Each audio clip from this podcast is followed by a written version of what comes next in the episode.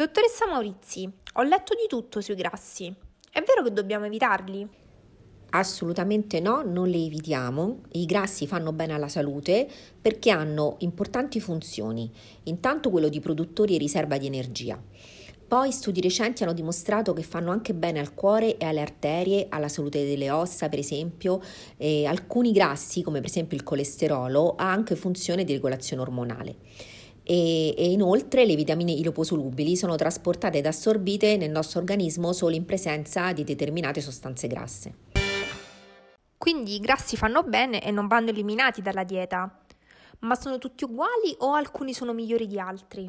Questa differenza di struttura chimica ha impatto anche sulla natura fisica, cioè sullo stato fisico del, del, del, grasso. Infatti, normalmente i grassi insaturi sono liquidi e i grassi saturi sono invece solidi. Mm? E, ehm, il, diciamo, un grasso insaturo per eccellenza, quello monoinsaturo, è per esempio eh, l'acido oleico, mm, che è poi la, ehm, il maggior componente eh, appunto nella composizione acidica di quello che è l'olio extravergine d'oliva. Detto questo, dove possiamo trovare eh, i grassi eh, di un tipo e dell'altro e quindi come possiamo un po' regolarci rispetto a quello che mangiamo? Allora, per quanto riguarda i grassi di origine vegetale, quelli più ricchi di grasso sono per esempio l'avocado, eh, poi c'è la frutta secca, gli oli vegetali, i semi oleaginosi. Ehm, la grande parte di questi sono in genere ricchi appunto dei, come abbiamo detto, dei grassi eh, insaturi e che hanno quindi una funzione benefica per il nostro organismo. Tri, per esempio anche l'olio di palma eh, e le margherine vegetali sono di origine vegetale, ma hanno un alto quantitativo di acidi grassi saturi e sono normalmente eh, di più difficile digestione, ma soprattutto possono essere eh, diciamo meno salutari. Mm. Eh, per quanto riguarda invece i grassi di origine animale, i pesci notoriamente sono mm, diciamo, i pesci notoriamente più grassi, come le aringhe, i tonni, i salmoni, gli sgombri, le sardine, sono molto importanti, quindi dobbiamo inserirli nella dieta visto che rappresentano la principale fonte naturale dei preziosi omega 3 che sono grassi polinsaturi eh, che sono benefici per l'organismo. I grassi saturi e quelli insaturi eh, sono sempre indicati nella tabella nutrizionale, quindi guardate bene l'etichetta. Sulle confezioni eh, troviamo le informazioni sia sulla percentuale di grassi e di grassi saturi per la porzione per esempio di prodotto. Quindi nel caso del tonno, che è una scatoletta, eh, nel caso delle merendine sarà una merendina, nel caso di alimenti che non consumiamo in una volta, come per esempio, non so, il salmone affumicato, ecco lì si troverà indicata la quantità in grammi che viene considerata come porzione. Se facciamo caso a queste informazioni, noteremo che formaggi spalmabili, lo yogurt, contiene una percentuale che va dal 55 al 65% di grassi saturi sul totale dei grassi, mentre una mandorla invece, che contiene una piccola percentuale di grassi saturi, ne ha circa il 5% e il tonno ne ha circa il 10%.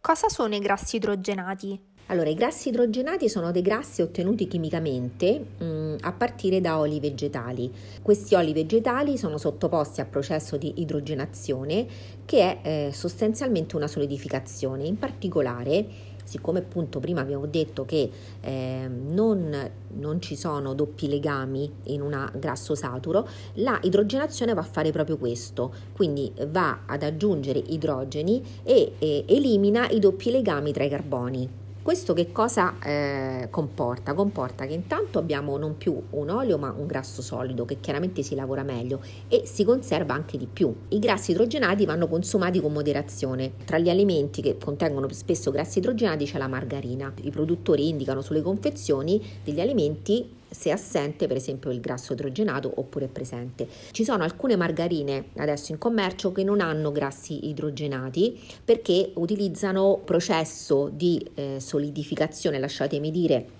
degli oli vegetali eh, che è un processo non chimico come l'idrogenazione ma fisico.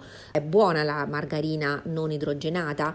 Se noi vogliamo fare una scala, diciamo così, dei grassi migliori, una classifica, hm, lasciatemi fare una top 5, dobbiamo come primo posto mettere l'olio extravergine, il burro, tutti gli oli vegetali estratti meccanicamente e non per raffinazione. Poi al secondo posto ci starebbe eh, gli oli o grassi raffinati ma specificati, quindi lo strutto, l'olio di girasole, l'olio d'oliva e al terzo posto possiamo mettere gli oli o i grassi, sempre vegetali, oli di semivari per esempio, oli vegetali, grassi vegetali. Al quarto posto potremo mettere la margarina non idrogenata e al quinto posto la margarina invece idrogenata. Questo è importante perché quando voi andate a leggere l'etichetta leggete che tipo di grassi ci sono dentro quel prodotto e vi potete orientare in questa, in questa maniera. Gli alimenti che indicano in etichetta senza grassi hanno zero grassi? Allora, quando leggete senza grassi non vuol dire che hanno zero grassi. La dicitura mh, senza grassi vuol dire che il prodotto contiene non più di 0,5 grammi di grasso, quindi mezzo grammo di grasso per 100 grammi o 100 millilitri. Potreste trovare tanti altri claim in etichetta legati proprio al, al contenuto di grassi e sono utilizzati solo a condizioni precise che stabilisce appunto il legislatore.